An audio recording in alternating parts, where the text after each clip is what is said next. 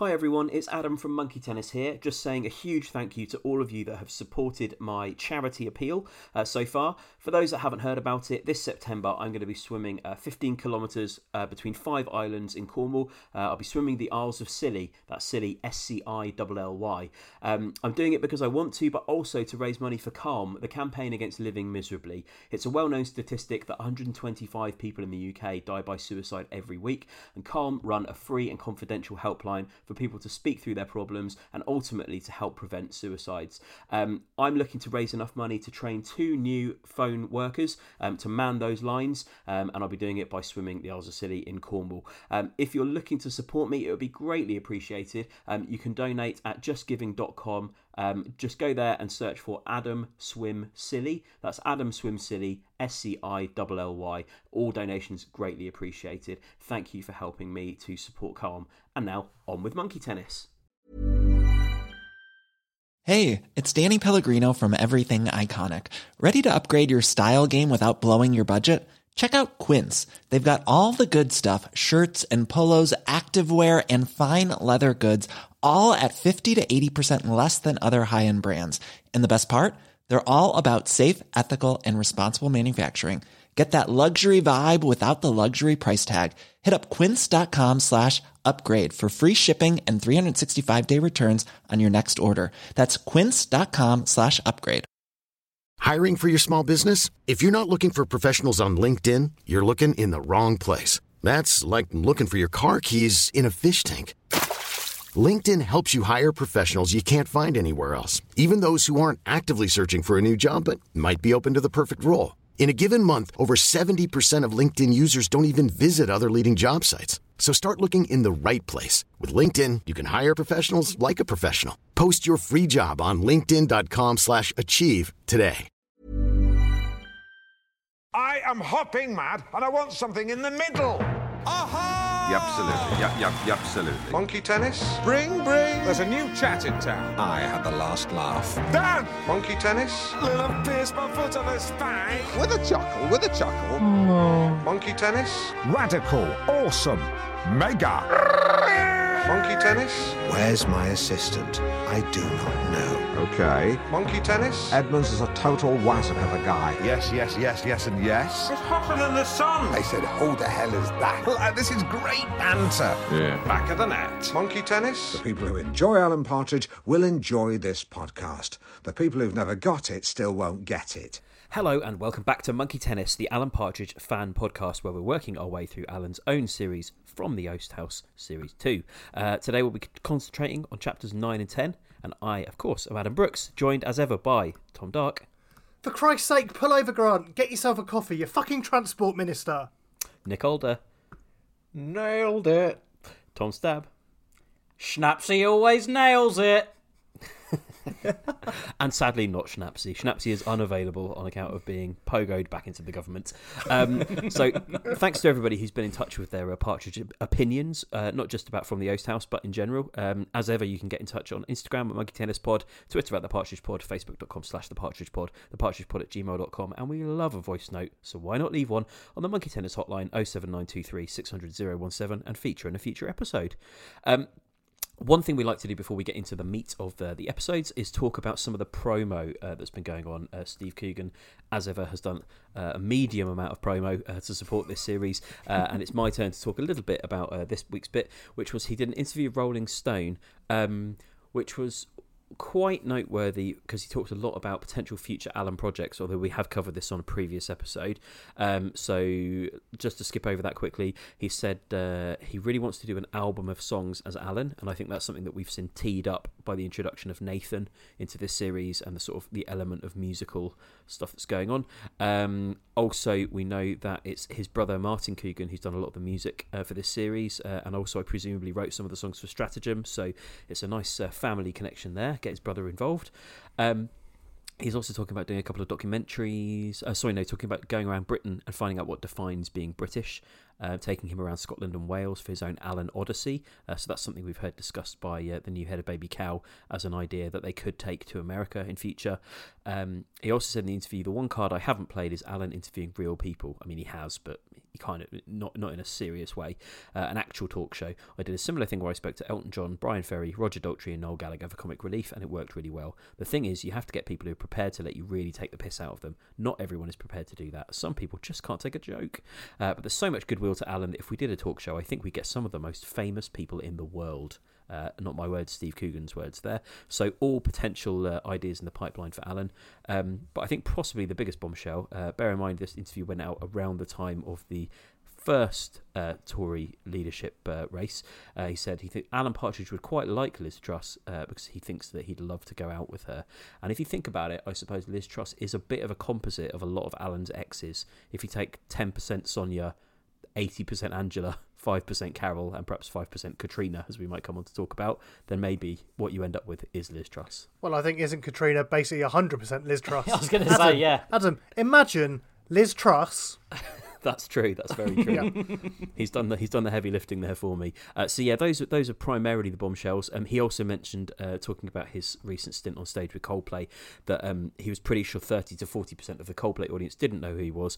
He said, which makes it even funnier to me, which I thought had a little hint of Alan's sort of I don't give a fucking shit either way.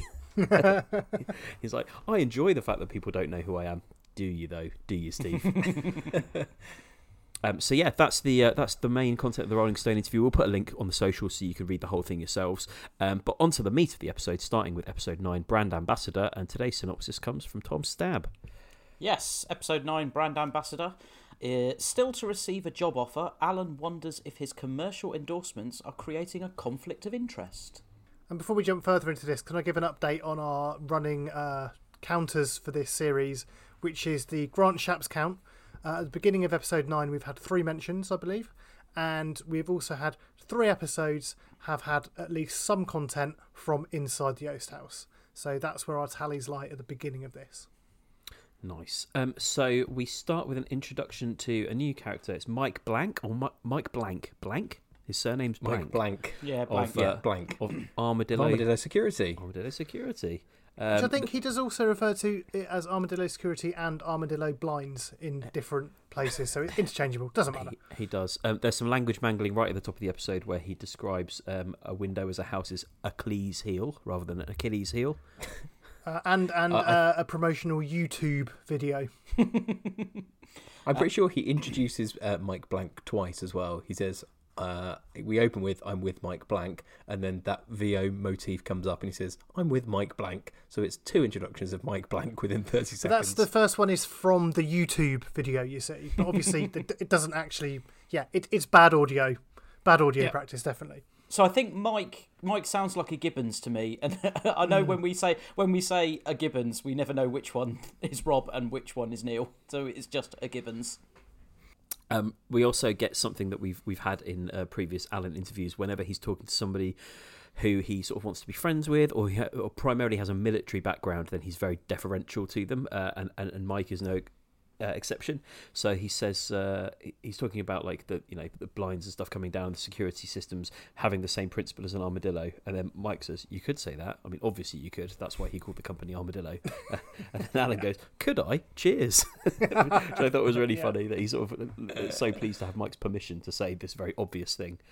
I, I enjoyed the, the list of uh, Mike's kind of credentials because he's been in Iraq, Afghanistan, and Kuwait, but it turns out Kuwait was only a holiday.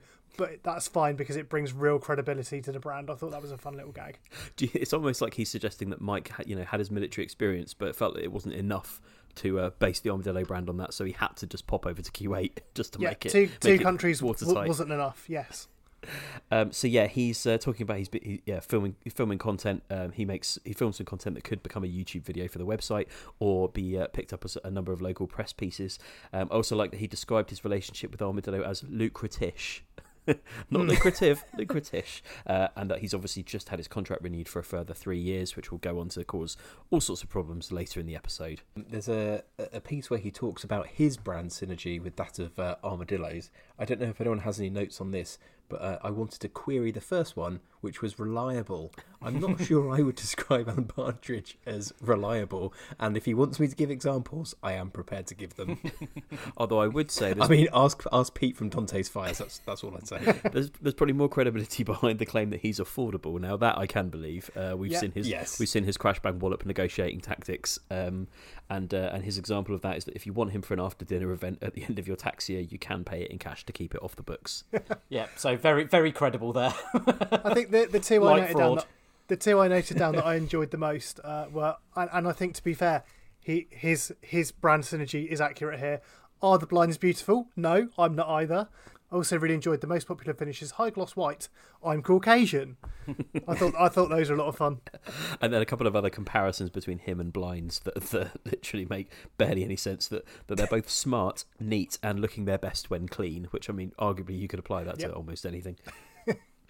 Uh, I, I think it's worth delving a little bit into uh, also the, the parallel he draw, draws between uh, them being made in Britain. So the blinds are made in Britain, ditto him. And I thought this this next bit was brilliant. If Britain was a woman, so he's basically talking about how much he loves Britain, right? So he's saying, if Britain was a woman, I would happily marry her with everything that that, that entails. You'd have an affair with Italy, but you wouldn't want to be married to it.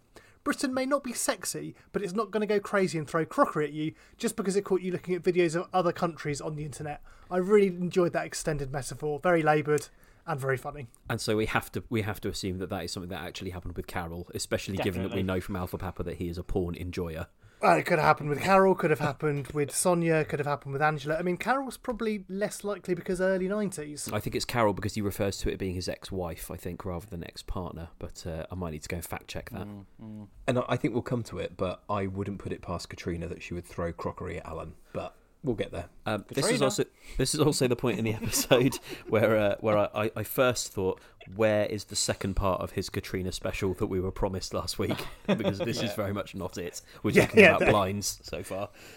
yeah, and brands he will work with. Um, Gore-Tex, it's Yes. a yes. Salomon, Yes. it's a yes.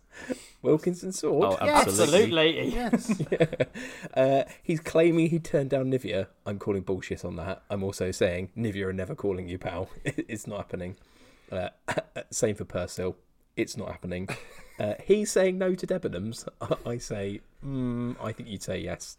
I have to I have to say what I enjoyed most about this is the tone at which he gives the nose going through this. Yeah, so yeah, yeah. it's no to Nivea, Persil, Debenhams.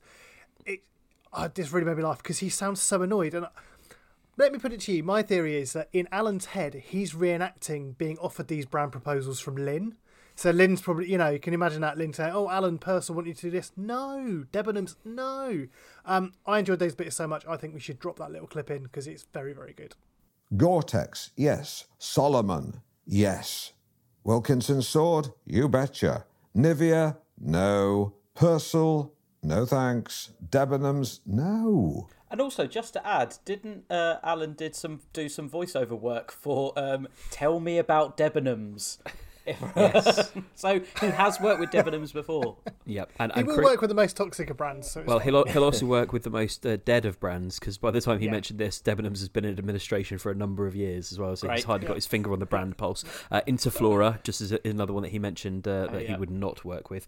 Um, but what I really enjoyed, I think it came just before this, is uh, him talking about uh, the combination of products and celebrities and, uh, and and the extent to which that makes sense or doesn't make sense. So him and blinds makes sense for all the reasons, the, the nonsense reasons he's given us, like Eamonn Holmes and funeral costs makes sense. Really enjoyed that, uh, and uh, the first of several uh, very well, fairly subtle references to Richard Hammond's diminutive stature. Uh, Richard Hammond and hair clay or chunky insoles. It just makes sense. yeah, I think there are a few references to Cuban heels and Richard Hammond uh, in the in the next few episodes. I think. Yeah, I mean, uh, yeah, the, the, I think they kind of, I guess, what, what do you call it? The classic Top Gear cast feature quite heavily in this whole series, don't they? The, Mm, they do. The Clarkson, Hammond, May trio. What I love that you're getting across the the Oast House episodes as well is you're getting a really nice mix of very subtle and very blunt gags at celebrities' expenses. So I think whenever you get Kirstie Allsopp come up, it's a fairly it's it's it's it's a straight shot to the to the brain as far as uh, subtlety goes. Grant Shapps maybe a little bit more uh, more subtle. Then you've got uh, then you've got Richard Hammond, you know, perhaps more subtle still. And then there's one coming up for James Corden, which I think is you know is is is so subtle and therefore all the more devastating. But we'll, we'll get to it in a second. Basically, at this point, Alan is then talking about uh, trying to picture picture show and a return to North Norfolk Digital. Did you guys get down uh, the suggested names that he's got for that? The first was Backchat. Back chat with Alan Partridge. Mhm. Yep. Yep. Uh, and the second one, Bullhorn with Alan Partridge. Um, I was I was slightly disappointed that we didn't get Alan's show being a being a nominated name there because that, that normally happens. And I think those It are was only, absolutely brilliant. I decided. Yeah, those are only the suggestions if he gets his own sort of topical evening chat show, aren't they? He would Yeah. obviously prefer drive time or breakfast because he knows that that's the golden slots. Um, there's a great bit about how to handle the uh, uh, Graham, the unfunny station manager, uh, gauging just the right amount of laughter to not encourage him to tell more jokes, but to let him know that you appreciate the joke that he has made. yeah. There are some really good lines here. Um, he's the kind of guy that thinks he's funny that isn't. Um, so the response is ha ha ha. That's a good one, Graham. And nothing beats a quiet chuckle followed by a slight shake of the head coupled with a sigh. So Alan really knows how to deal with somebody like this. Uh, something we used to get a lot in Partridge and haven't had as much lately is his sort of um, the fact that accuracy takes precedence over form or style. Um, so he'll ruin a good joke or a good sentence by being by feeling he has to make it accurate. So when he's he's kind of giving his spiel uh, here about having a show, he says, "Now I'm listening, and so will the audience be."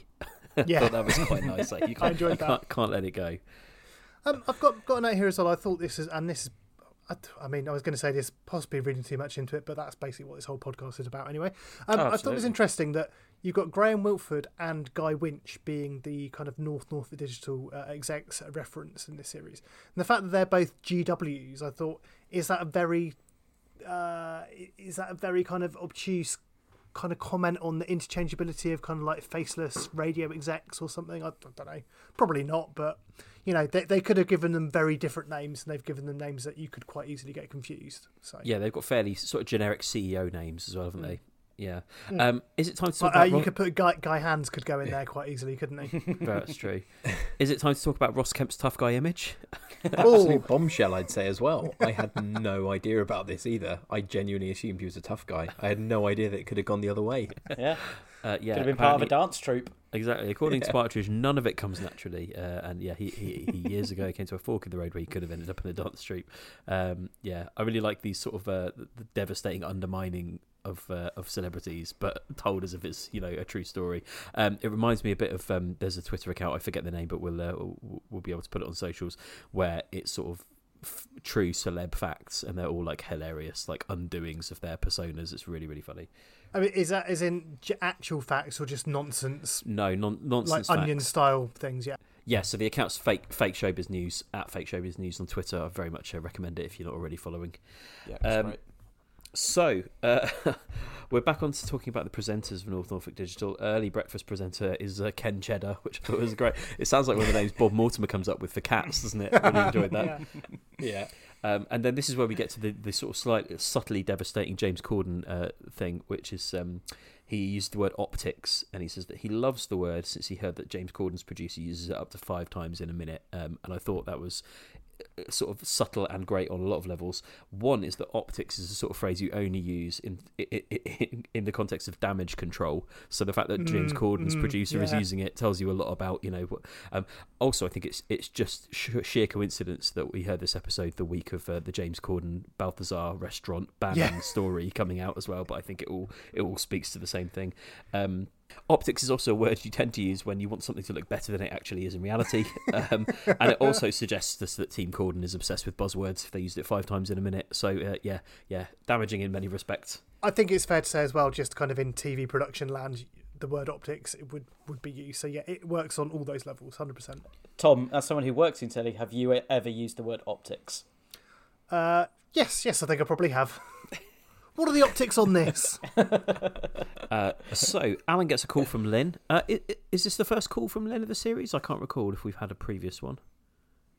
I think this might be the maiden voyage of Lynn Benfield. I think it is. Yep. Yeah. I mean, she's definitely you're right. referenced a lot, but actually phoning him, I, well, him, him taking a call from her, I don't think so. Hmm. And I, you know what? I still think it's a real shame we don't get Lynn's voice in this series because we didn't. We didn't in series one either, did we? And I just feel No, like no. Yeah. that could really, for me, that would really raise raise the game quite a lot. I uh, think. it, it wouldn't really break the illusion either. Like that is No. a that is a feasible thing that could have happened and be in a podcast. Do they basically not I- want to pay Felicity's wage of nine Yeah, and a half I- thousand pounds? I think it's probably I that.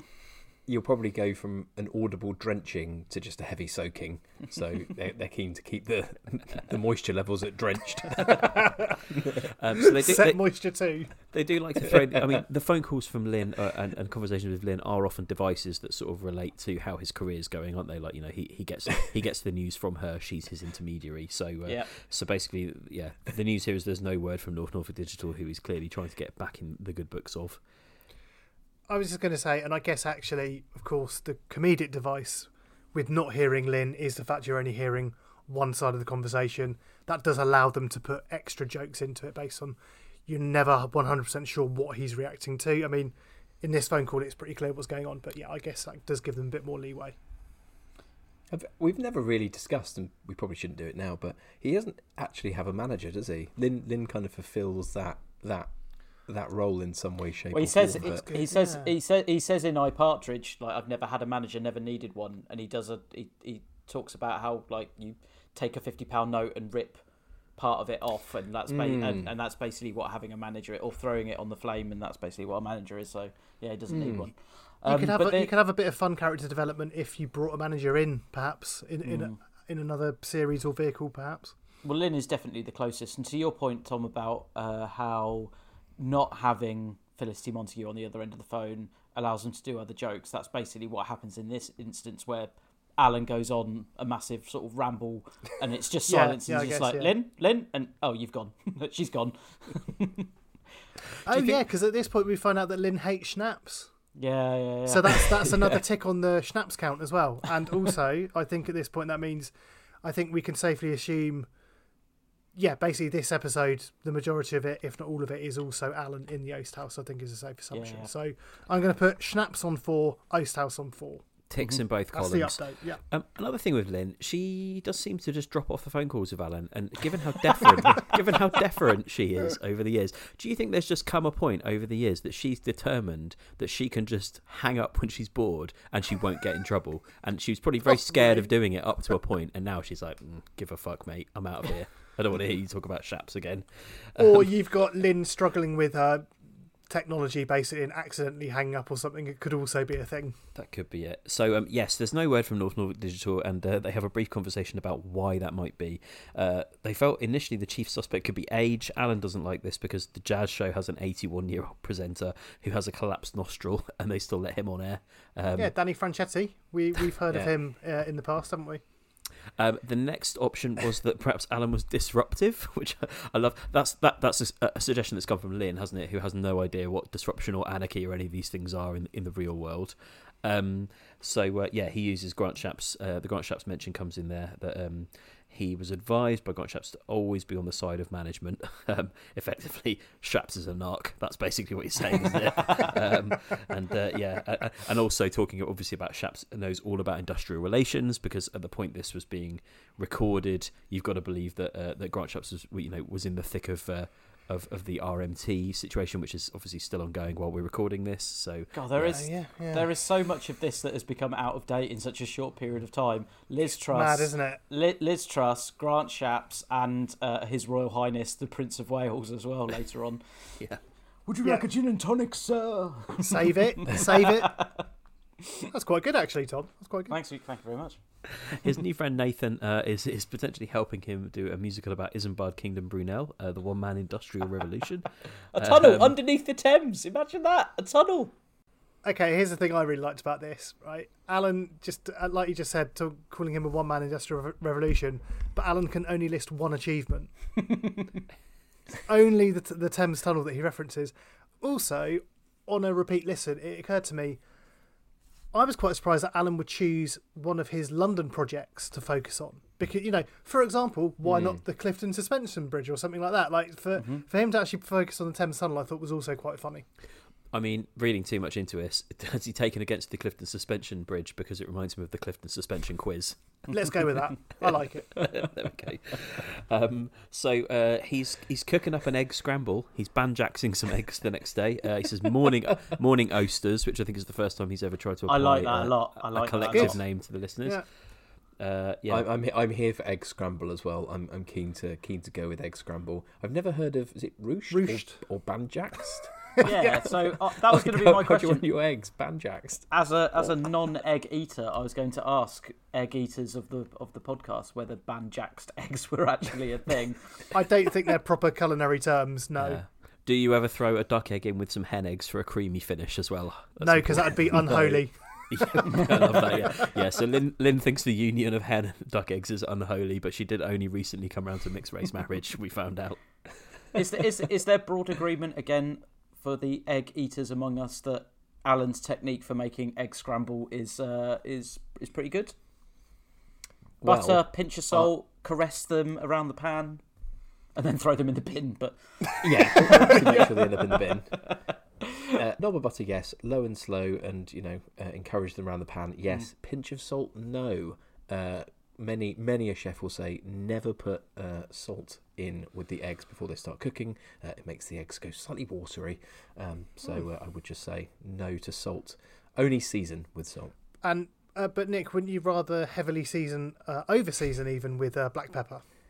Oh yeah, yeah. I still do that. Just, just, uh, ju- just, just for the listeners to understand the amount of black pepper that Nick likes on his eggs, you won't be able to see any egg underneath the pepper once he's finished with it. Yeah, genuinely, it's it's it's got the resemblance of uh, if you've ever been to an active volcano and you're sort of po- poking about in cooled lava to see the uh, the fluorescent underside. I'd I- so I've never lived with Nick, but the other two have, and you have mentioned And I can't recommend it. propensity for uh, loads of black pep- pepper and not even tasting any of the food before throwing loads of salt all over it. Yes, and that's I- what pisses me off about this the most: the fact that you were heavily over seasoned before you've even seen what it tastes like. Yeah, the condiment slinger they called him. But, but recently, when we were down in Bristol, Adam, for your birthday, and the morning after, I witnessed Nick putting black pepper on his eggs, and I was quite frankly stunned. Were you, were you more or less were you more or less angry than when people butter both halves of the sandwich? Uh, oh, less because I don't like eggs, but um, so it doesn't really make any difference. But Jesus Christ, man, you carpet bombed it. Yeah, I basically uh, pepper heavily until they are well and truly banjaxed. So, uh, so Alan's finished cooking his eggs and, and says, "Oh, smell that!" Forgetting that he's uh, on an exclusively audio medium, not for the first time. I love the smell of eggs. They've really lent into Alan's love of eggs, Steve and the Gibbons, Yeah. haven't they? They re- they really are onto that. This is the second time. So earlier on in the series, we had him make a cup of tea before he headed off to Tyneham, and then just leave it. And this time, he's making his eggs, and then he just throws them in the bin. No time for those. Right, but before before we get to him binning the eggs, uh, it took me. I didn't really clock this until probably the. I think maybe even the fourth time I listened to this episode. Those that uh, those, those scrambled eggs. That's his second breakfast of the day Oh yeah, yeah. because he's talking about how he's basically. I mean, essentially, he's come to accept that he's not going to be working for North Norfolk Digital. So he says, "I kind of feel fucking okay with that." And obviously, the inclusion of the swear word, I think, indicates he absolutely isn't okay with that. um, but yeah, he then talks about that he's already had a breakfast. Uh, he was on the veranda with a bowl of toasted almonds, paleo cereal, scattered over spelt brown flakes with flax blueberries, fat milk, and a dollop of yogurt. So he's had that. Then he's gone on to make scrambled eggs. It doesn't matter that the eggs are in the bin because Alan, you are happy. Uh, and I thought, is this the day he's really changed? And then I put four question marks in brackets afterwards. No chance, no chance. And and but the, the keys to his happiness actually weren't even the breakfast. It was more the glass of Tropicana and a copy of the Daily Mail. And he thought to himself, "This is all anyone needs. None of it matters." But as as I've said, he's only decided that because he's realised what he wanted is no longer achievable. Yeah, this this reminds me of um, something he says in series one of the Tales, where he says, "Today I'm choosing to be happy," and this this feels very much from the uh, mental health school of just choose to be happy, and you will be happy. Um, I'd love to take a second to talk about Alan's gratitude list that he's put together uh, of the, you know things that he's he's grateful for, um, and I think this is the point where he's talking about thing, you know thing, things being free as well. So you've got the smell of grass, uh, smiling, um, humming, scratching, doing a loud uh, fury fury trump or a Funny. funny. What's trump. happened there, Adam, is your handwriting's let you down. It's a Yeah, funny. very- very loud, funny trump. Uh, impressions of people from different countries, uh, staring at beautiful women, uh, and how camp or deep you can make your voice go. And I thought, rather than being a, rather than a gratitude list, this is just things he's done this morning, isn't it? It's just it's just stuff that's happened to him today. Actually, and, and arguably, I mean, I, I don't know about about proper self self help terms whether this be, is does that even work as a gratitude list? Because he's all, he's obviously also talked about the best things in life that are free. So that is a list of things he can do that are free. I don't think this would actually constitute an actual gratitude list because that isn't. Shouldn't it be a list of things that he's thankful for something which is a bit more of a overview on the like his life situation whereas that is literally like you say just a list of things he's done that morning Yeah, I mean, if you compare compared to this, he's absolutely nailed the bucket list. you know, he's understood the assignment there. Whereas, yeah, he's he's way off here. Um, and yeah, he gets uh, so obsessed with trying to do camp uh, camp voices that he disturbs Rosa and has to explain. yeah, I'm just doing camp freeze. So I, I love that because that, that the way he says that does that indicate that it's not the first time that Rosa's Abs- yeah, Oh, yeah. heard him doing and, it. and, and that's often the joke with Rosa, isn't it? It's like when she's like, "Oh, you're just yeah, you're just uh, what is it? You're just reading from your book again." No, Yeah, yeah, what- yeah, yeah, yeah, yeah, exactly that. yeah. Um, but also, is it in series one? Am I remembering this correctly? Does he not panic Seldom by doing it? What uh, he terms his camp voice doesn't doesn't Seldom start growling or something? He's like, no, no, it's, I'm with, just it's um, just me doing camp upstairs voice. down- Yeah, Is it upstairs? Oh, are you being? Isn't it? Are you being served? You Uh, being it's served? when he's doing Yeah. that. that are you being served? I think he's doing that shtick, and then uh, S- seldom seldom kicks off. Just me, Soldy, Soldy, Soldy, just me. Uh, so Um, he's he spent four hours trying to Photoshop himself, um, and I love that he says, "Why do we do these things?" To which the answer is clearly, "We don't, don't. Alan." yeah, Has anyone got the description of what Alan does to himself on Photoshop? Don't have it in front of me. No. No, I don't. But uh, I've got an idea, and I think we what we should do is uh, let's play in the audio of how Alan describes what he does to himself via Photoshop uh, now, and uh, I would like to challenge any of the Monkey Tennis listeners to do the same Photoshop uh, job on a picture of Alan and make him look like it's a thin genie, isn't it? Yes, To make yes. look like a thin genie. So let's play that audio in here, and if you could follow along at home on your Photoshop and uh, and do a version of Alan as described now, that would be great. uh, as a disclaimer, it doesn't need to take you four hours. The other day, I spent four hours on Photoshop trying to make my shoulders broader, my jaw squarer, and my beard pointier. And whilst initially pleased with the results, I went too far and I ended up looking like a thin genie. There we go. So yes, if uh, any listeners want to uh, take on the Photoshop challenge, please do. Uh, it's time to go swimming with Grant Shapps. I think another Shapps uh, mention, isn't Cor- it? correct you, Adam. They they play. Yeah, they yeah, don't yeah. swim. They They play. get in the water and they just play. What a beautiful image. He uh, Grant Shapps even pretends to be a whale at times, which sounds like a lot of fun, to be honest. I'll be honest, I am absolutely loving the Schnapsy doing in this Yes. entire series. Yes. It's a real highlight. It really Yeah. is. They've absolutely nailed it. Schnapsy always nails it. They met at a disco, and in principle, Schnapsy is Godfather's. he- Disco. Alan, Alan is Godfather. No, sorry, Schnapsy is in principle Godfather to to Alan's future children. And I thought, Yes. what is the chance of that happening now? How many more kids is Alan going to have now? Never gonna happen. Never gonna happen. Um, the disco. Do you reckon that is a disco like a Tory party conference or something like that? I don't, don't know. I, know I, I think I think it might just me. be. I think it's just more of an effort of the writers to make their friendship sound like that of two 10 year old boys. Yeah, in that yeah. they met at a disco, they get in the water Playing and just swimming play. Yeah. yeah. Oh, and my favourite bit, my favourite detail about the, uh, them going swimming, sorry, playing in the swimming pool, I guess, uh, is the fact that uh, later on Grant Shapps swims widths. So they're doing widths, not lengths, as well, which also contributes to the, like, Yeah. them being ten-year-old kids. Yeah, Which, really which to be fair, which to be fair, he can do. Yeah, but also their their swim is cut short because Shapps swallows some water and gets really cut up about it. Again, another absolute 10-year-old, yeah, ten year old thing. Uh, the, uh, oh, so I, I, I guess so. Before we get more into the Alan and uh, Schnapsy relationship here, so obviously, yeah, he's he's turned up. He's beeping outside the house, so there's no time for the eggs. Alan chucks him straight in the bin and just says "fucking dick" under his breath, which I thought was a great little sequence. Um, so I think it's time for time for a bit of North Norfolk Digital housekeeping. In that it turns out that North Norfolk Digital are in bed with Home Guard Security. Um, and Alan's worried that he's uh, shot himself in the foot by aligning himself to Armadillo uh, for a three-year contract. Um, so yes, he's uh, he's got to got to really think that one through. So, can we talk a little bit about this? Basically, it, it, it's about 14 and a half minutes into the uh, episode or chapter. Uh, you, you basically have, yeah, you've got Alan is in the car, kind of giving us a bit of a, a bit of a, I guess, a monologue on, on kind of like the conversations that he's had with Grant when they've gone swimming, and uh, yeah, um, him putting him right about North Norfolk Digital being in bed with uh, Home Guard Security, so a rival firm to Armadillo. And you've basically got about two minutes of Alan talking here before there's a big reveal that Schnaps is in the car with him and he's driving. Which I thought was just such a like it's such a weird gag, but I thought also worked really well because you just the, the, the fact is like an audio reveal because the way he's talking about what's just happened, the way he's talking about Grant Shapps quite freely, you would never have expected that they're still in the car together. I thought that was great.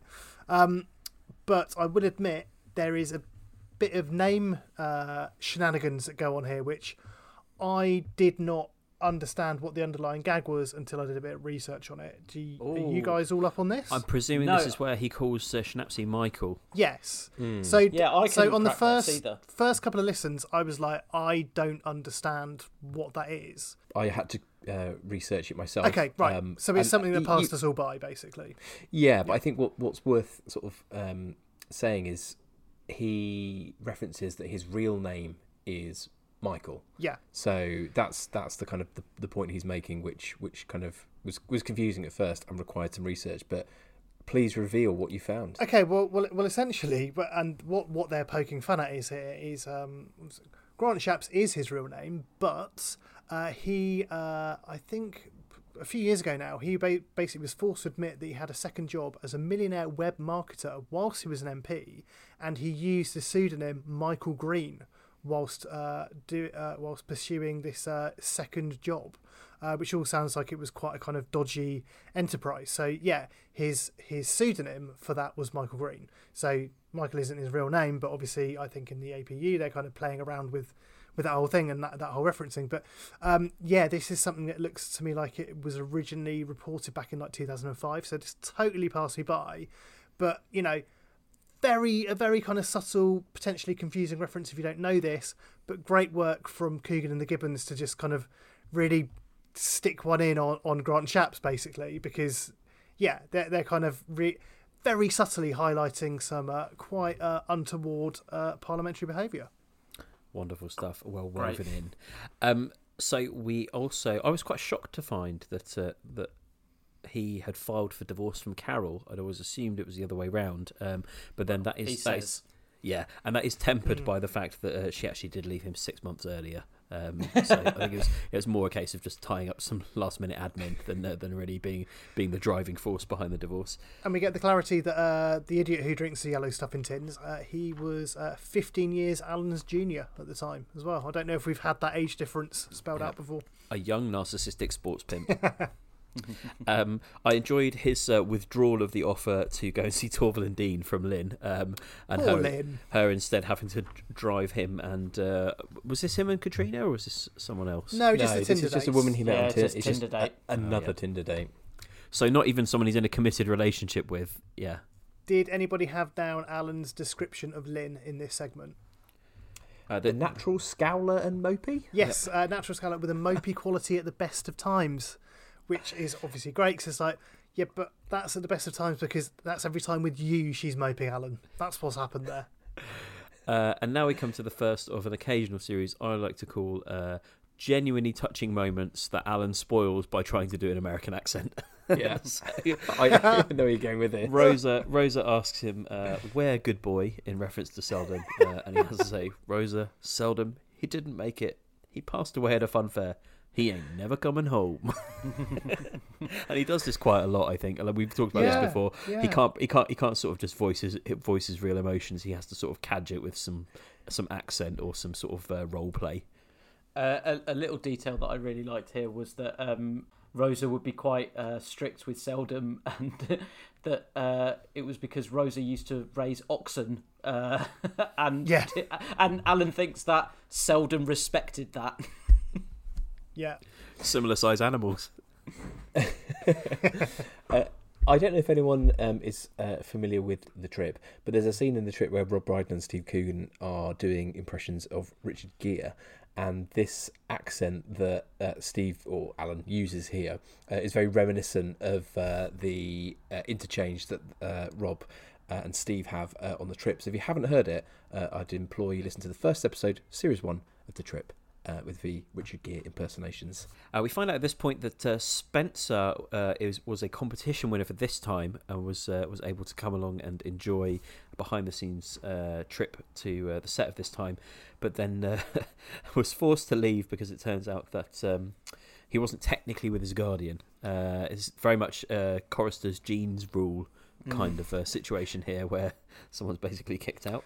Mm, Um, and I wonder who tipped off the BBC about her not being a legal guardian. Well, exactly. Yeah. Um, but but he did give Spencer a pair of Primo slippers from the TV show Pointless, um, so it wasn't a completely wasted day. Um, but thankfully, he managed to find the owner of Yarmouth Powerboats uh, came to fill in, and now as a result, Alan gets powerboat access twice a year. Um, What I love about this as well is that this is absolute nine, like 1990s BBC behaviour, isn't it? Presenters getting favours for you know the the children of wealthy people to do work experience on BBC shows. Yeah, yeah, yeah. It just felt like absolute 90s nepotism that I bet was absolutely rife. I mean, I, I did think this this little section was, I mean, I didn't think it was particularly funny, and it seemed a bit odd to just suddenly go. I mean, I, I know it's all about the thematically about kind of breaking bad news, uh, but to kind of go back into the this time world, uh, referencing that a bit. But and obviously the, the payoff is all about Alan saying couldn't have known it was going to work out that way, which obviously he did because he got that kid kicked out, so he could get the son of the Yarmouth Powerboat owner in to get that placement, but.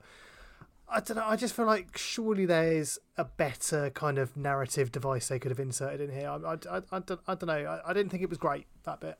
I I agree, and I feel like they, they sort of did it because they felt obliged to reference this time and to kind of weave this into into the timeline in that way. But I would say that it ends with a bit that I really enjoyed, where he's talking about his two grandmas, uh, namely right wing Nana, right wing Nana, and Granny Grumps, who was also right wing. Yeah. I like, Granny I like, Grumps is absolutely brilliant. I like the idea in that situation that you're basically applauding a right wing woman for not also being grumpy. yeah, yeah. Say what you like about uh, right wing Nana. At least she's fun. Um, is, is it time for the British Museum and their cultural rape? Oh, this is so good. I mean, I could see the joke coming, but it was still yeah, funny. Yeah, I mean, I, I think we we can just kind of um, explain that basically uh, there's a kind of lengthy monologue from Alan pleading um, with the, the British Museum that they, they return what is rightfully uh, Norwich's, which is a, tav- a The tavern Taverham shield. Shield, Yeah. which looks like it is a real item in the collection at British Museum. Did, do we know if it's actually of Norwich heritage? I, I assume it is. I feel like they're generally pretty good with their with their facts and research. Yes, I believe it's a well, probably a village in uh, Norfolk. Um, and obviously, the punchline here is that Alan then uh, suggests that having made this uh, plea to the British Museum, that people go and check out uh, the Elgin marbles, uh, which are stunning and make for a fantastic day out. Yeah. Um, and obviously, the, the Elgin marbles are heavily contested by is it Greece? Greece, That Yes, are, it's uh, it's Greece, and it, and have been since 1812. See, I don't know, like you know, comp- compare that little segment to the this time Spencer and Granny Pam thing. I think that's just.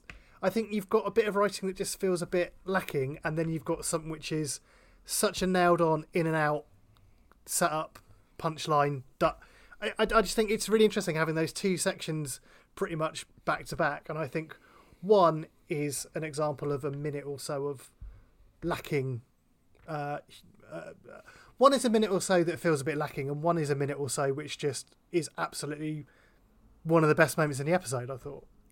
Yeah, I think that's fair, and and also um, I think Elgin Marbles as a reference is, is so nailed because not only is it something that's been in dispute for hundreds of years, so it's something that you know, although to some people it's probably a bit of a niche reference, but most people will get it. But also that is that is that contesting has has been going on, you know, is still active. So like UNESCO uh, came to a decision in 2021 that the UK should return the marbles to Greece, and and they haven't been. So it's like even last year this battle was still raging on. Um, so I feel like it's it's the perfect sort of reference point to throw in. Uh, so then there's a section where Alan's looking at uh, calls to Twitter, his Twitter followers to uh, suggest how to break bad news. Um, one of them, a Buddhist, says he just lets the other person get their own way. As a Buddhist, he's not supposed to be asked. Um, and I think I think this is actually dramatically uh, interrupted uh, by Alan's uh, shouted instructions to Grant Shapps. Uh, Grant, what is it? For Christ's sake, Pull pull over over, and get Grant. Get yourself a coffee. You're a, you're a fucking transport minister. Yep. and and again, the, the way that that happens, that again, it's another reveal because you've got Alan kind of talking to us in the car. You wouldn't think he's still in the car with Grant Shapps, but turns out he is.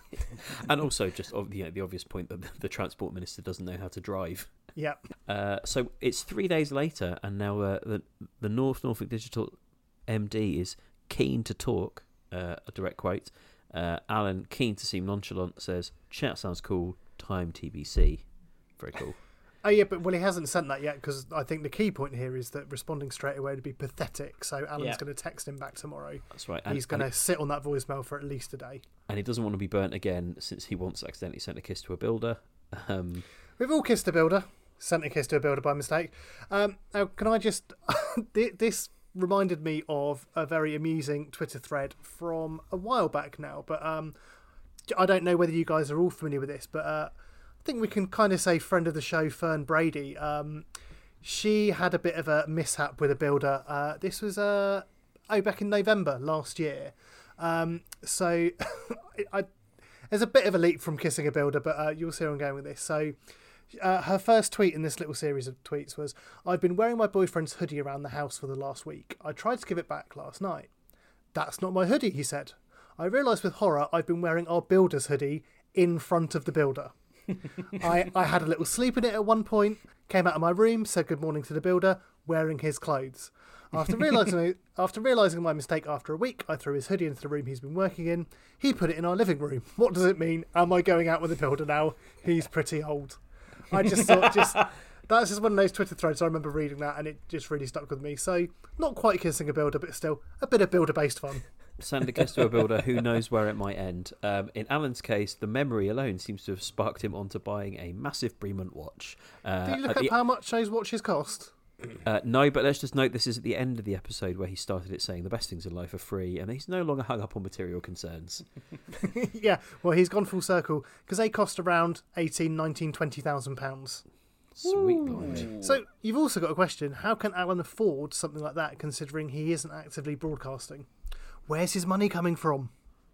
A Could be through. Uh, money comes. it could be through Michael Green, perhaps. Um, so I think we're coming to the end of this first of, our, of the two episodes we're covering this week. Um, but he just has a bit of time to premiere a snippet of one of his songs about Isambard Kingdom Brunel. I say one of his songs, very much controlled by Joy Division, with Isambard Kingdom Brunel songs taped over the top of it. Um, and I thought this is quite a nice joke, really, because obviously. Um, you know, Steve was in 24 Hour Party People, who's very aware of Joy Division. I expect pretty friends with Peter Hook. Um, and so, you know, it, it would have been a choice of his to put this in. But it's the sort of thing potentially that Nathan the Jingle Man could play to Alan and pass off as his own. Um, Ah, and so, yes, and so nice. Alan thinks, yes, this is a very affecting song that I can use to write, sing about is Isambard Kingdom Brunel. Yeah, I mean, it's interesting. Don't forget in the potholing episode that Alan does actually talk about Joy Division and kind of his his uh, love of Joy Division, which I still think feels quite out of character for what we'd expect from Alan personally. But um, I don't know. Uh, equally, he does like Gary Numan, so yeah, who knows?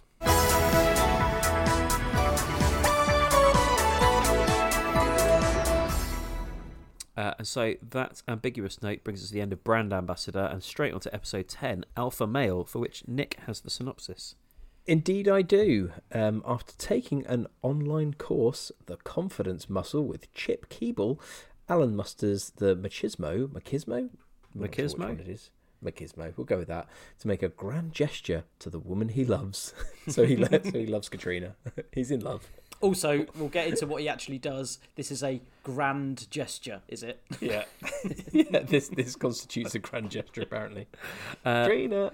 I think this is the uh, this is the short this is the shortest step of the uh, series. It's under, under twenty minutes, um, but I think Yeah. it packs a lot of punch for its uh, Yeah. its short run time. Um, so he starts off with by mangling words, as he often does. Uh, Ro- Rocky Bilbao uh, rather than Balboa.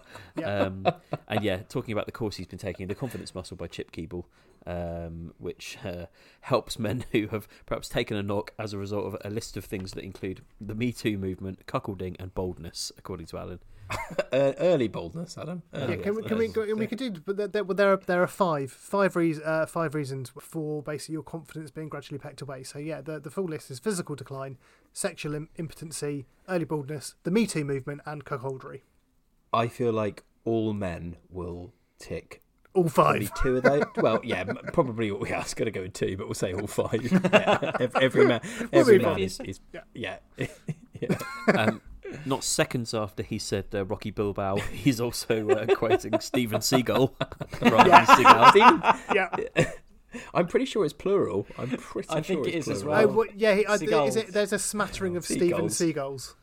I think that's what it is. Um, I think the list. So yeah, basically in week one of uh, the confidence muscle, uh, I think Chip Keeble is uh, giving the men a uh, a movie monologue to uh, to to say out loud in the mirror as part of their shower and shave routine. Um, so I think the list of options, or at least the most popular ones that Alan references, you've got Liam Neeson in Taken, uh, Braveheart. Uh, I think some Clint Eastwood's, uh, smattering of Steven Seagulls, uh, and Hugh Jackman, which did raise an eyebrow. Hey, I'm Ryan Reynolds. At Mint Mobile, we like to do the opposite of what Big Wireless does. They charge you a lot, we charge you a little. So naturally, when they announced they'd be raising their prices due to inflation, we decided to deflate our prices due to not hating you. That's right. We're cutting the price of Mint Unlimited from $30 a month to just $15 a month. Give it a try at mintmobile.com slash switch. $45 upfront for three months plus taxes and fees. Promo rate for new customers for limited time. Unlimited more than 40 gigabytes per month. Slows. Full terms at mintmobile.com. Hiring for your small business? If you're not looking for professionals on LinkedIn, you're looking in the wrong place. That's like looking for your car keys in a fish tank. LinkedIn helps you hire professionals you can't find anywhere else, even those who aren't actively searching for a new job but might be open to the perfect role. In a given month, over 70% of LinkedIn users don't even visit other leading job sites. So start looking in the right place. With LinkedIn, you can hire professionals like a professional. Post your free job on linkedin.com slash achieve today. There's never been a faster or easier way to start your weight loss journey than with PlushCare. PlushCare accepts most insurance plans and gives you online access to board-certified physicians who can prescribe FDA-approved weight loss medications like Wegovy and Zepbound for those who qualify.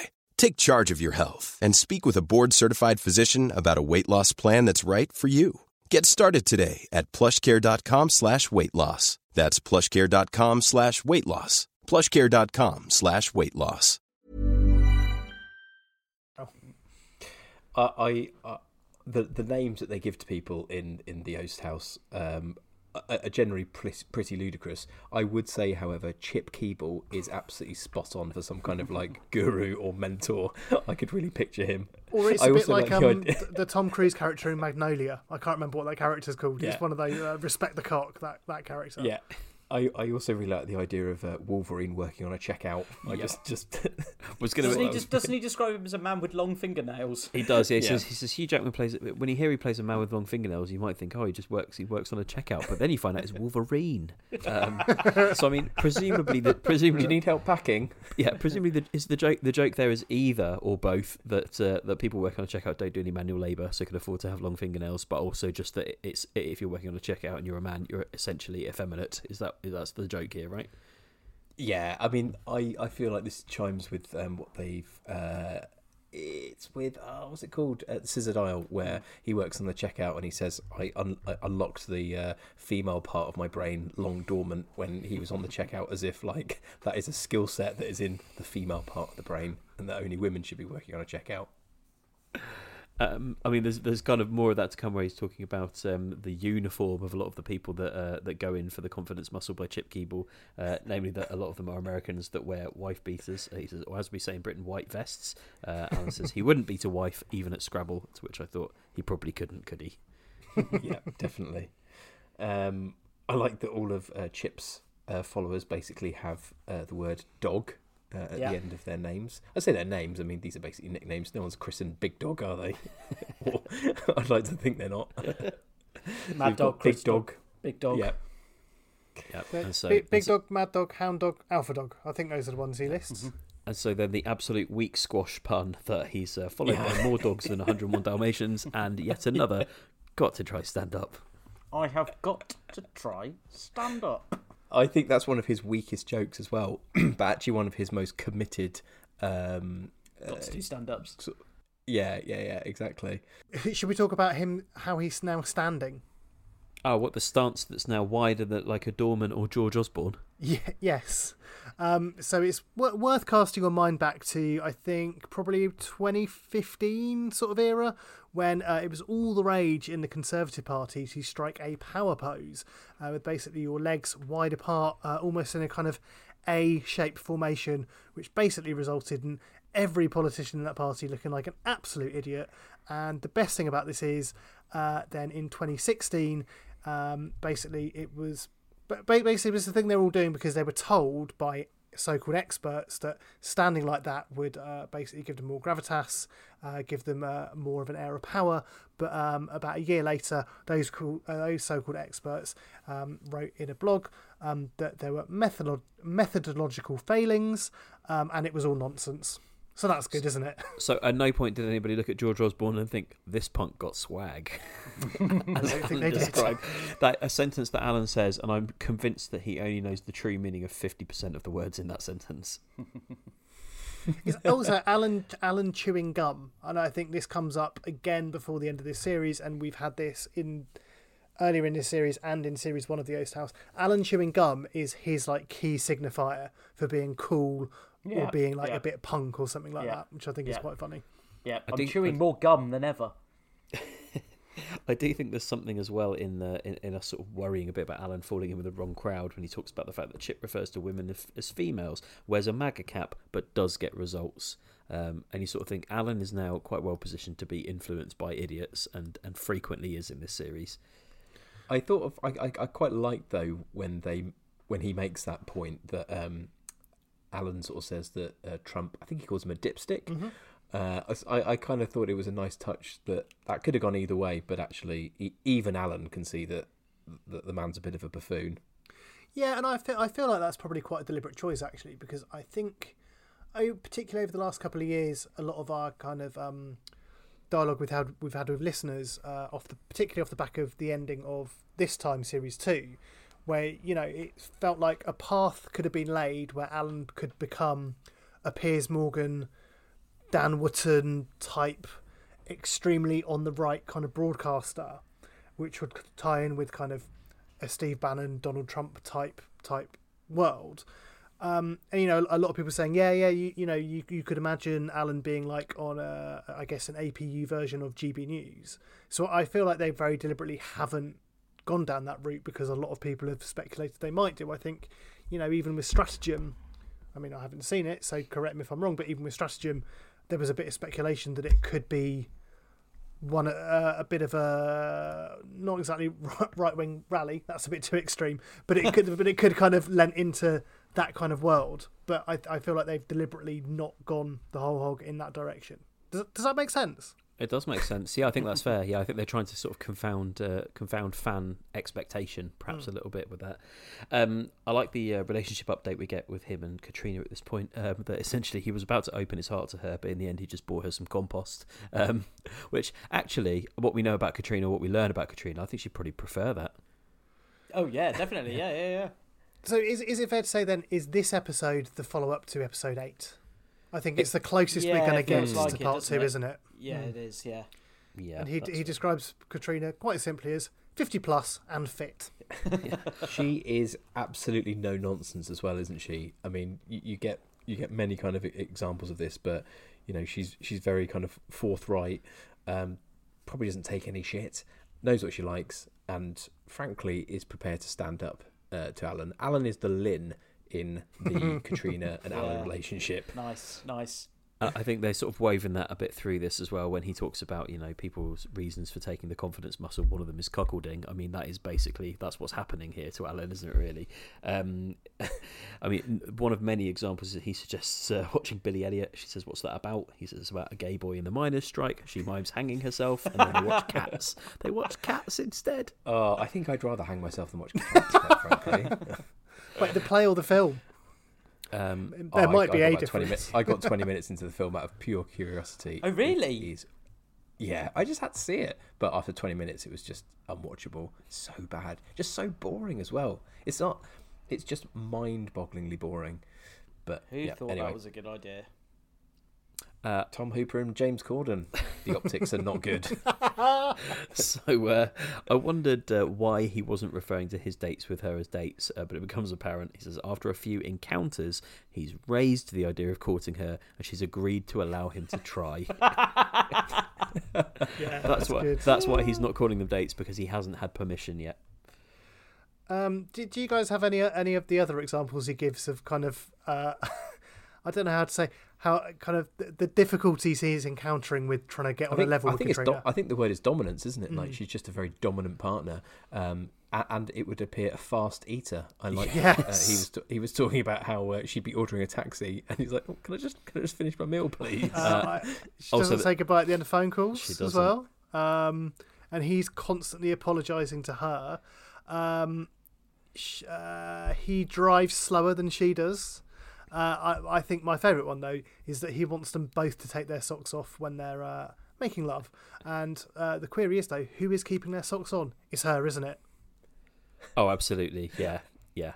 Um, I'm not sure. I'm, I'm not sure. surely, surely, mean- if he was doing something that she didn't, oh, I see what he wants them both to keep them on, yeah, and she won't. yeah. Maybe that's it. Yeah. Maybe that's it.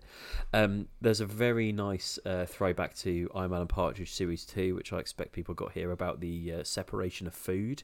Um, so he says that. Uh, he wants to sort of make some of the decisions in the relationship. He doesn't like food on top of other food. Uh, he wants his peas quartiled in a section of the dinner plate.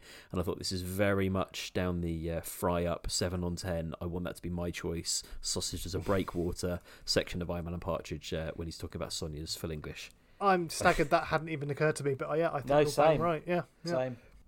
Um, there's a little bit about, I guess, Alan's sort of dating preferences in general here. Um, that uh, if if he's talking about a ba- the Battle of the Bulge, if a woman mentions the Atkins diet, it's probably not much of a feature. but if she sees it as the military reference it is, then uh, he sees it lasting. So when when Katrina refers to Neville Chamberlain as, and I quote, a fucking pussy, um, then uh, he's he's all on board. I think it's at this point that we get um, a, a very kind of uh, recent and topical event with the uh, Will Will Smith uh, drama that that, that happened kind of earlier this year. I thought it was interesting that they kind of even made reference to this. I don't know what anyone, anyone else thought, but Mm. it seemed. Um, I, I just thought it was a surprising thing that they'd kind of um, put in because it's still it's kind of still a little bit raw as a as a kind of a, a moment in sort of popular culture.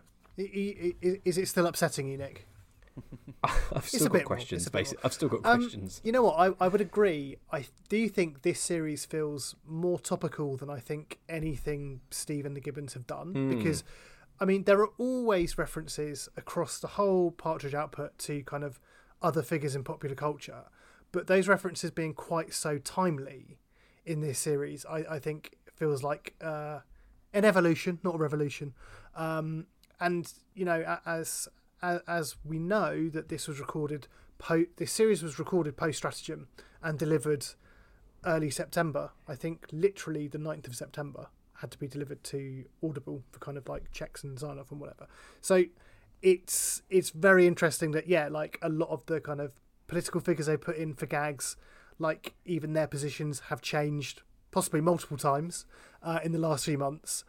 Uh, I mean, yeah, the Will Smith thing. I think that happened like back in March, but it does still feel very, very relevant in terms of it was a massive news story when it happened this year. And yeah, I, I don't, I don't think even Oast House Series One was anywhere near uh, kind of on the nose with recent events like this has been. Whether it's you've also got things like uh, talking about Putin and stuff like that again, which I think they've really uh, leaned into.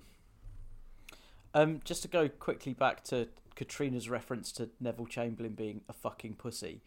Katrina has sort of the whiff of her of a sort of one of those right wing, uh, Daily Mail reading flag shaggers who's just like, oh, it was it was better in our day, and when people had respect for the flag, and like, and also one of those people who'd be like, oh, if I went over there and I was Neville Chamberlain, I would have sorted Hitler out. Like I wouldn't have put up for any shit. Just like one of those people who just thinks that they can like go somewhere and sort something out when diplomacy and politics and politicians have had no sort of influence. They just think, oh send me over there, I'll sort them out, that kind of thing, which obviously is complete nonsense. What you're saying is, in her Twitter profile, she would definitely have a Union Jack.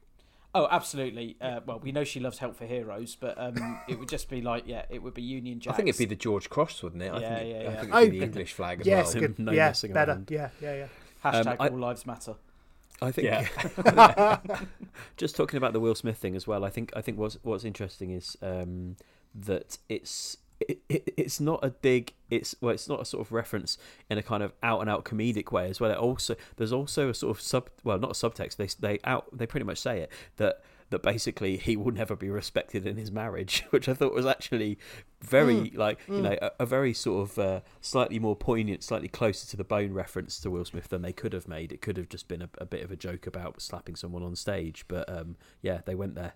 And finally, I think the thing that's most crushing of uh, all is that if only Adam had been that little bit more forceful with Eve in the Garden of Eden, we'd have all been having a lovely, sexy time. I'm just disappointed that we've missed out on that. So what? Adam Brooks?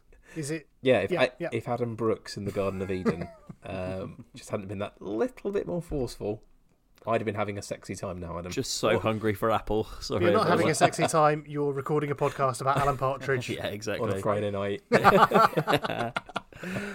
Um, time for an unseen Norwich advert here to take you to, to This take is so to good. take you away from the glitz and glamour of Norwich, which I, I think is disputed. Can, I- can I say that thi- this was one of my highlights of the episode? I really enjoyed this. Yeah, very Yeah, good. and it's things like it's things like this that I think highlight when the other ones are weak. Yeah.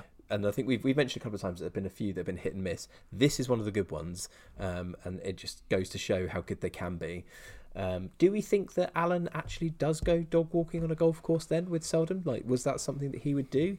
Because there's a bit of me that think that you know golf courses would appeal uh, to him, but Yeah. it, it's a it's a slightly confusing one, isn't I it? thought that was odd because he refers to tedious golf club members, and you'd think wouldn't Alan want to be in there with the golf club members? mean, or maybe it- that's because he feels ostracised Exactly. by them. Yeah. I th- I think I think that's uh, I think to build a bit of a story around this, I think he probably has been ostracized, isn't Mm, allowed to join, is on a waiting list and never reaches the top. Uh, Yeah, he's had to, it, yeah, he's had to join the racket club as a bit of a sort of consolation prize, Mm. uh, but he they can't stop him walking his dog at six a.m. before uh, before people get to the back nine. Um, so yeah, that's why he's recommending it here. You've also got some unlicensed um, pubs, namely the Bulldog in Sheringham, which is run by Paul and Eileen Jarrow. Again, just something about that name that I, I quite enjoy. Um, although, do be warned that twice a month it is the home to dog fighting. So if you can smell dog dirt, just probably keep your distance. Oh, also, the uh, the pub consists of a double garage and gazebo. Um, I thought it was good. And also, surely, if it's an unlicensed pub, the last thing they want is to be advertised on an international podcast. yes, yes, yeah, yeah, yeah, totally. I thought the descriptions of that were brilliant. A, a lively drinking hole, and no mistake. Uh, nothing you say will get you cancelled. Drinks are served with nuts, laughs, and a few home truths. I thought that was brilliant. Unseen knowledge. Um, so we're we're moving on. The first thing uh, to me that jumped out, Alan's talking about um, uh, w- Women's Hour and talks about loose women, um, but he described uh, loose women as Woman's Hour on white wine, and I just thought there was something about that that was just so perfectly encapsulated the difference between those two shows. Yeah. it's probably not Yeah. accurate. I'm certainly not suggesting that the uh, the presenters uh, are either drinking, but uh, I just thought that that was a very good description of uh, loose No, but. I, I think that's perfect. It- you know, it doesn't have to literally be the presenters are drinking white wine. I think the It's the audiences, the, isn't it? The way both those shows set out their stall. Yeah, I think that's a, ve- a very succinct piece of writing, which I think absolutely nails it because Alan always nails Nailed it. Gibbons always Gibbons nail always it. nail it. uh, he goes into another Twitter uh, a Twitter roundup. He goes to his Twitter followers for, for answers on, uh, on on on more suggestions. I've got to say, I felt It's like his these- best way to sweep women off their feet. the So best that's way. what he's That's asked. right. So uh, I feel I feel like these next two jokes were quite good, but I also saw both of them coming a mile off. Uh, the first one being that inevitably someone's suggestion is going to be about how to physically knock Yeah. a woman over. Like Yeah. that's that's you know I feel like that's a joke that most fans would see coming.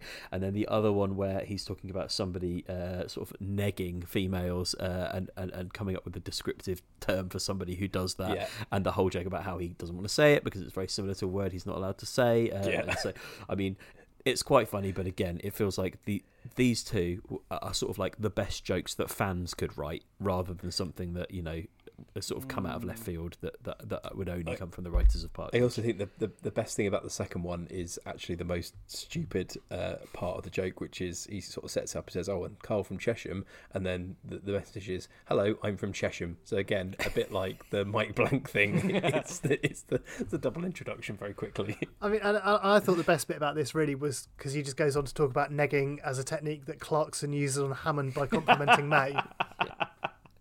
So good. I, I thought that was really fun. Um, and then just going on to the, uh, he then talks about Clarkson's Diddley Squat Farm, the most sarcastic farm in Britain. Don't know what it means, but it's such a corking line, which is a perfect example of what we often uh, call Alan Yes, Coogan No. Yes, definitely. I mean, on, on that Clarkson bit as well, I really like the fact that not only is he sort of negging uh, Ham- Richard Hammond, he does it by complimenting James May, but even the compliments to James May are things like, Your bootcut jeans are every bit as bootcut as mine. Uh, and yes, another reference to uh, to Richard Hammond's Cuban heels. Uh, yeah, yeah, yet another height gag there. Um, I think perhaps the next thing to run through is uh, Alan's Guide to Dancing, maybe. Oh, just one quick more th- thing on Clarkson. He says uh, he once made a joke to Clarkson, who then gestured with his hand. I think we can all guess what the gesture was. uh, and then Alan after that goes, but but yeah, yeah, he's a good guy, good guy. So the fact he's included a but uh, means that we know the gesture was uh, was rude. Does he Um, not explain the gesture Is that? Works Does well he? on the podcast. I don't think so. Uh, the sort of waving his hand back and forth as, as if to say mm, average. Yeah, I Uh, will. Could, you could wave your hand like that, or you could Exactly. wave your hand like that. Again, No, I- works well on the podcast. I, yeah, I was I was assuming it was a wanker gesture, and I think like the reason that Alan this is, but he's a good guy, he's a good guy, is because he he's a good guy. recognises he recognises the potential in. Clarkson, yeah, to to aid his career.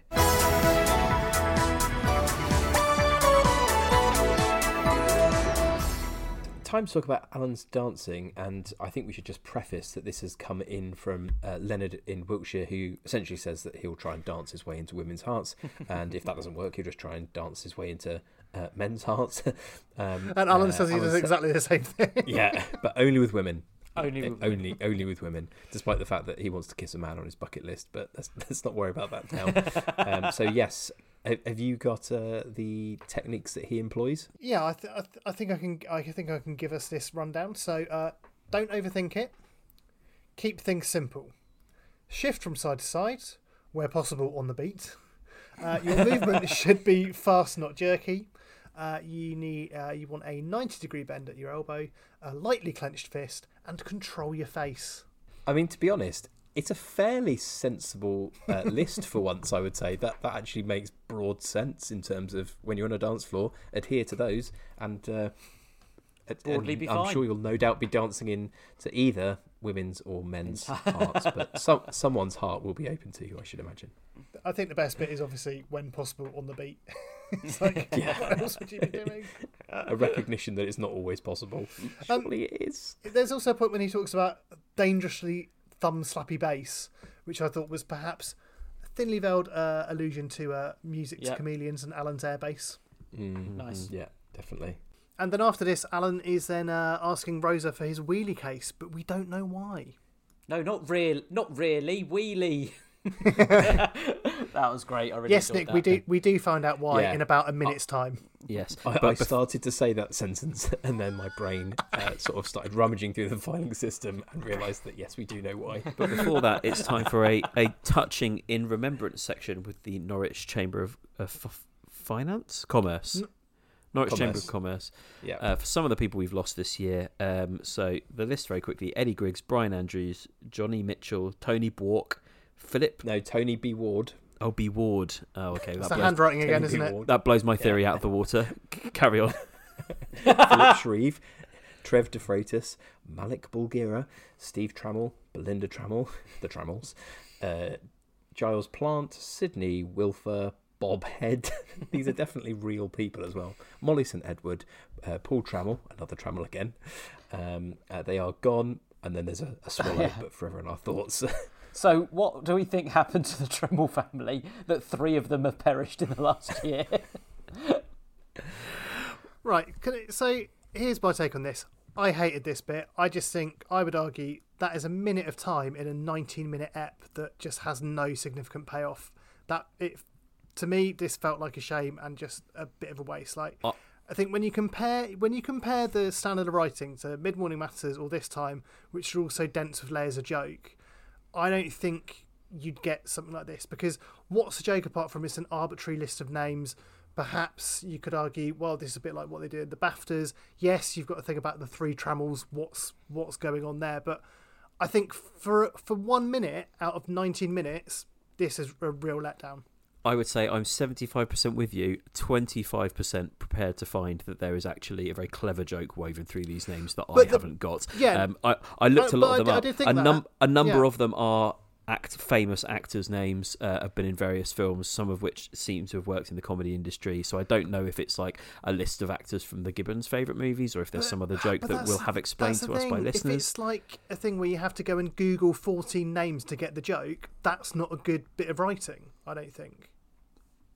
Uh, I see where you're coming from. I actually uh, do disagree, and I think that there is uh, humour in something as banal as him reading names. Uh, I'm keen to revisit some of the names shortly, but but I, I would say I, I actually did find this uh, really funny. You know, the fact that Alan uh, is reading out these names in some kind of you know remembrance as if that is a thing that happens in a local business community. Yes, it's sad obviously when people die, but this just is not a thing and doesn't happen. It's it's the names themselves, it's the way that he reads them, and then it's after all of that he fumbles the final line to, to actually pay tribute to them. Uh, I, I because thought- he's so thought it was choked funny. up. Yeah. It's stupid. Don't get me wrong. It is stupid, um, but I thought it was funny. We have heard the name Malik Bulgira, and I'm pretty sure he's in Oast House Series One. Um, but I didn't have the time to go through all of Oast House Series One, so I would put this out there if anyone has any builds on uh, some of these names um, and how they link to the APU.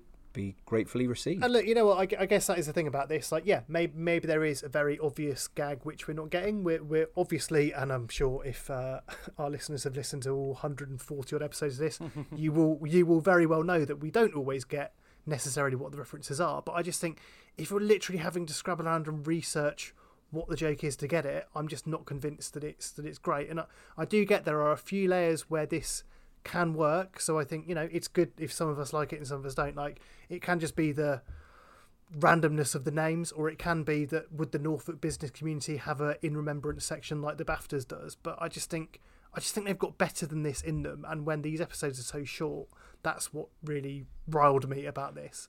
Uh, you know, it's kind of similar to you've got all the list of names at the beginning of episode one of this series, and you know whether there are more layered gags to be found within what those names are. Possibly, I mean, those names felt more comedic than names in episode one. Um, but yeah, may, may, if it'd be, I'd be really interested to know what our listeners made of that. Crack out the really case. I mean, crack out the wheelie case. We're going on holiday. Are we? Yes, because Alan's Yeah. Alan's tactic, Chip, Chip Keeble's course, has paid off, and all it took was offering to take somebody on an all expenses paid trip to Dubai. Um, Which again, how is he financing this? No idea, no idea. But I like I like the idea that he thinks that what's ha- what's worked here are his sort of confidence tactics, whereas it feels like what's actually worked is that a woman is prepared to go with him to Dubai if he pays for everything. and as long as you can drink in the hotel. Yes, yes. That's the clincher. That's the, fir- that's the first question. Um, also enjoyed the mini revelation here that uh, uh, Katrina's mum cleans her house twice a week. Whose mum does that? yeah, that is that's mad. Um, I, I enjoyed that uh, Alan has planned uh, a, a slap up dinner with options for uh, Katrina at the end, uh, which I thought were were very good. Um, but the fact that she had to choose from four was mad. The fact that he would present them to her equally mad. And uh, those options are watch a Bond film. I mean, why would you watch a Bond film? Mm, now I'm interested. Uh, play backgammon uh, in fluffy dressing gowns. That actually does sound nice. Although fluffy dressing gowns in Dubai, no way. Um, or finally, and I do think this is a great term, bit like ban- bit like banjaxed eggs. Uh, it's an underwear cuddle. when he first An underwear laying out- cuddle in bed. When he first said 10:30 p.m. activity TBC, I thought surely the only option here is sexual activity. Uh, Yeah. To find that sexual activity forms 25% of the options, and even then It's on the and menu. basi- It's on the menu. Yeah, and even then, basically, it's a clothed cuddle. That's absolutely great. Yeah, I, I, I actually would have. I thought this might the term might be a naked cuddle in bed or something like that. I, I would have expected that perhaps, but no, the underwear shall remain on. That is a key. Um, to do a little bit of research to uh, to Katrina's point, Club World does constitute business class. Uh, Alan says, "Yeah, it's yeah, not clear. near as damn it." I mean, yeah, Yeah. you could argue maybe not, but it is their equivalent of business class. Um, and he then mangles the word valet, valet. Yep. Oh yeah. I, I also like that Katrina is, you know, going back to her dominance. She she won't just come in for a kiss. They have to negotiate and meet and meet by the island. I just thought that was great that she wouldn't even at that point just come in for a cuddle. Look how pr- look how proud he is of coming up with the phrase "promises, promises" as well. really, really chuffed with himself. I also enjoyed. I think the kind of conclusion of this uh, little scene playing out is Katrina saying sh- uh, she'd better pack an overnight bag, and Alan says, "You better, and don't forget your toiletries." Surely toiletries are one of the key components of packing an overnight bag. That was good. Um, he says to himself, "Not a bad day," uh, and he necked his drink in one glug. Uh, you would assume it was some kind of whiskey, but he's like, nothing refreshes like a fizzy drink. Uh, Or a nice thought- cold glass of milk. Exactly. I thought it's a nice nod back to the glass of milk. It's a nice reveal that after all that, he's celebrating basically with some fizzy pop. Um, and yeah, And and then then, does and a really, really long burp. And muttered a quiet, "Yeah." um, just before we get to the song for Katrina, I thought it's quite interesting to look at Alan's evolution of women. Um, I think he basically got burned by Carol, and ever since then has pretty much kept himself to sort of safe bets. Sonia could be confused, Angela could be overruled. It's only now that he's he's going for a strong woman again. Um, which I thought was quite interesting. Arguably, he's gone too strong needs to dial Yeah. it back a bit. But Yeah. I'm sure we'll hear more from Katrina in other Partridge lore uh, down the line as well. Um, and, and speaking of Katrina, it's time for her song. Um, again, I think they're slowly building the case for an Alan Partridge album, aren't they? Here, and this song is funny, but I would say, as with all comedy albums, it's funny about three or four times, and then it's not funny anymore. I'm- oh I'm no, gonna- I, I I I really like this. I think it's funny, and also what is good about it is it's very short. My concern about this Alan Partridge uh, album is that there's going to be songs that are two and a half, three minutes, maybe longer, that are just going to be really bad. I think this is short, this is punchy, and I really really enjoy it. I mean, look, I- I'll, I'll take the kind of opposing line on this. I mean, uh, look, I do think part of the joke of this song is it's deliberately bad.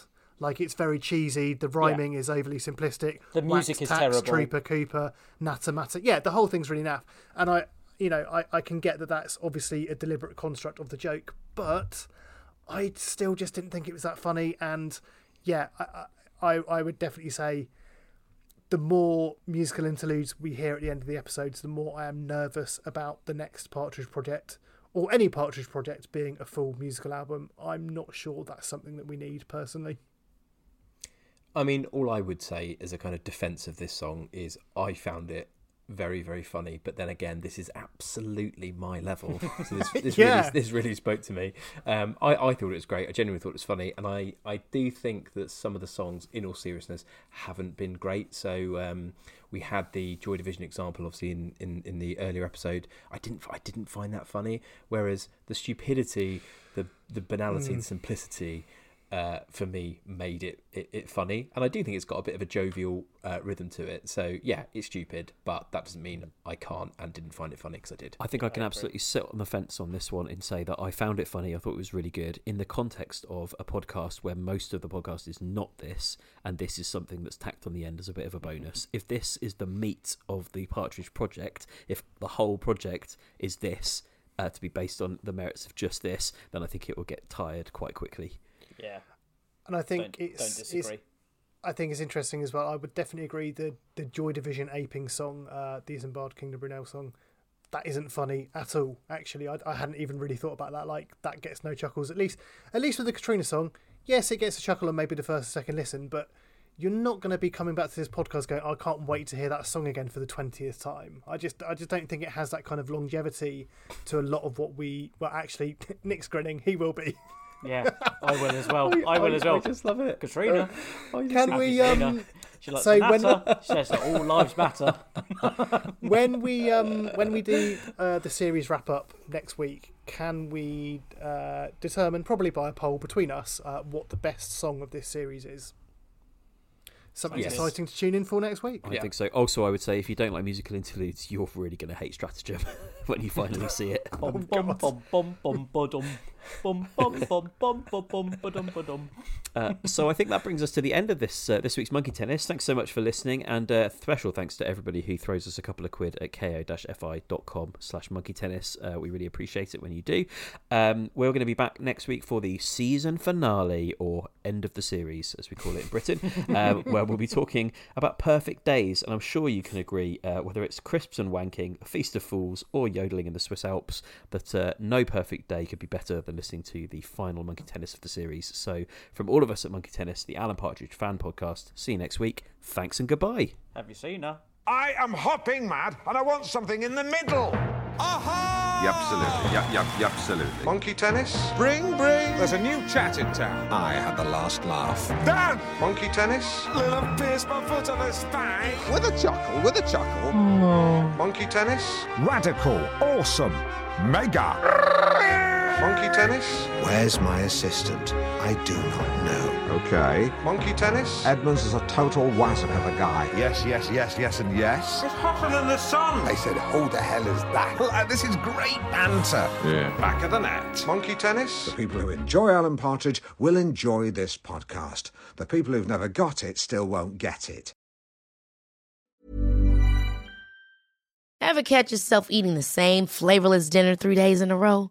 Dreaming of something better? Well, HelloFresh is your guilt free dream come true, baby. It's me, Keke Palmer.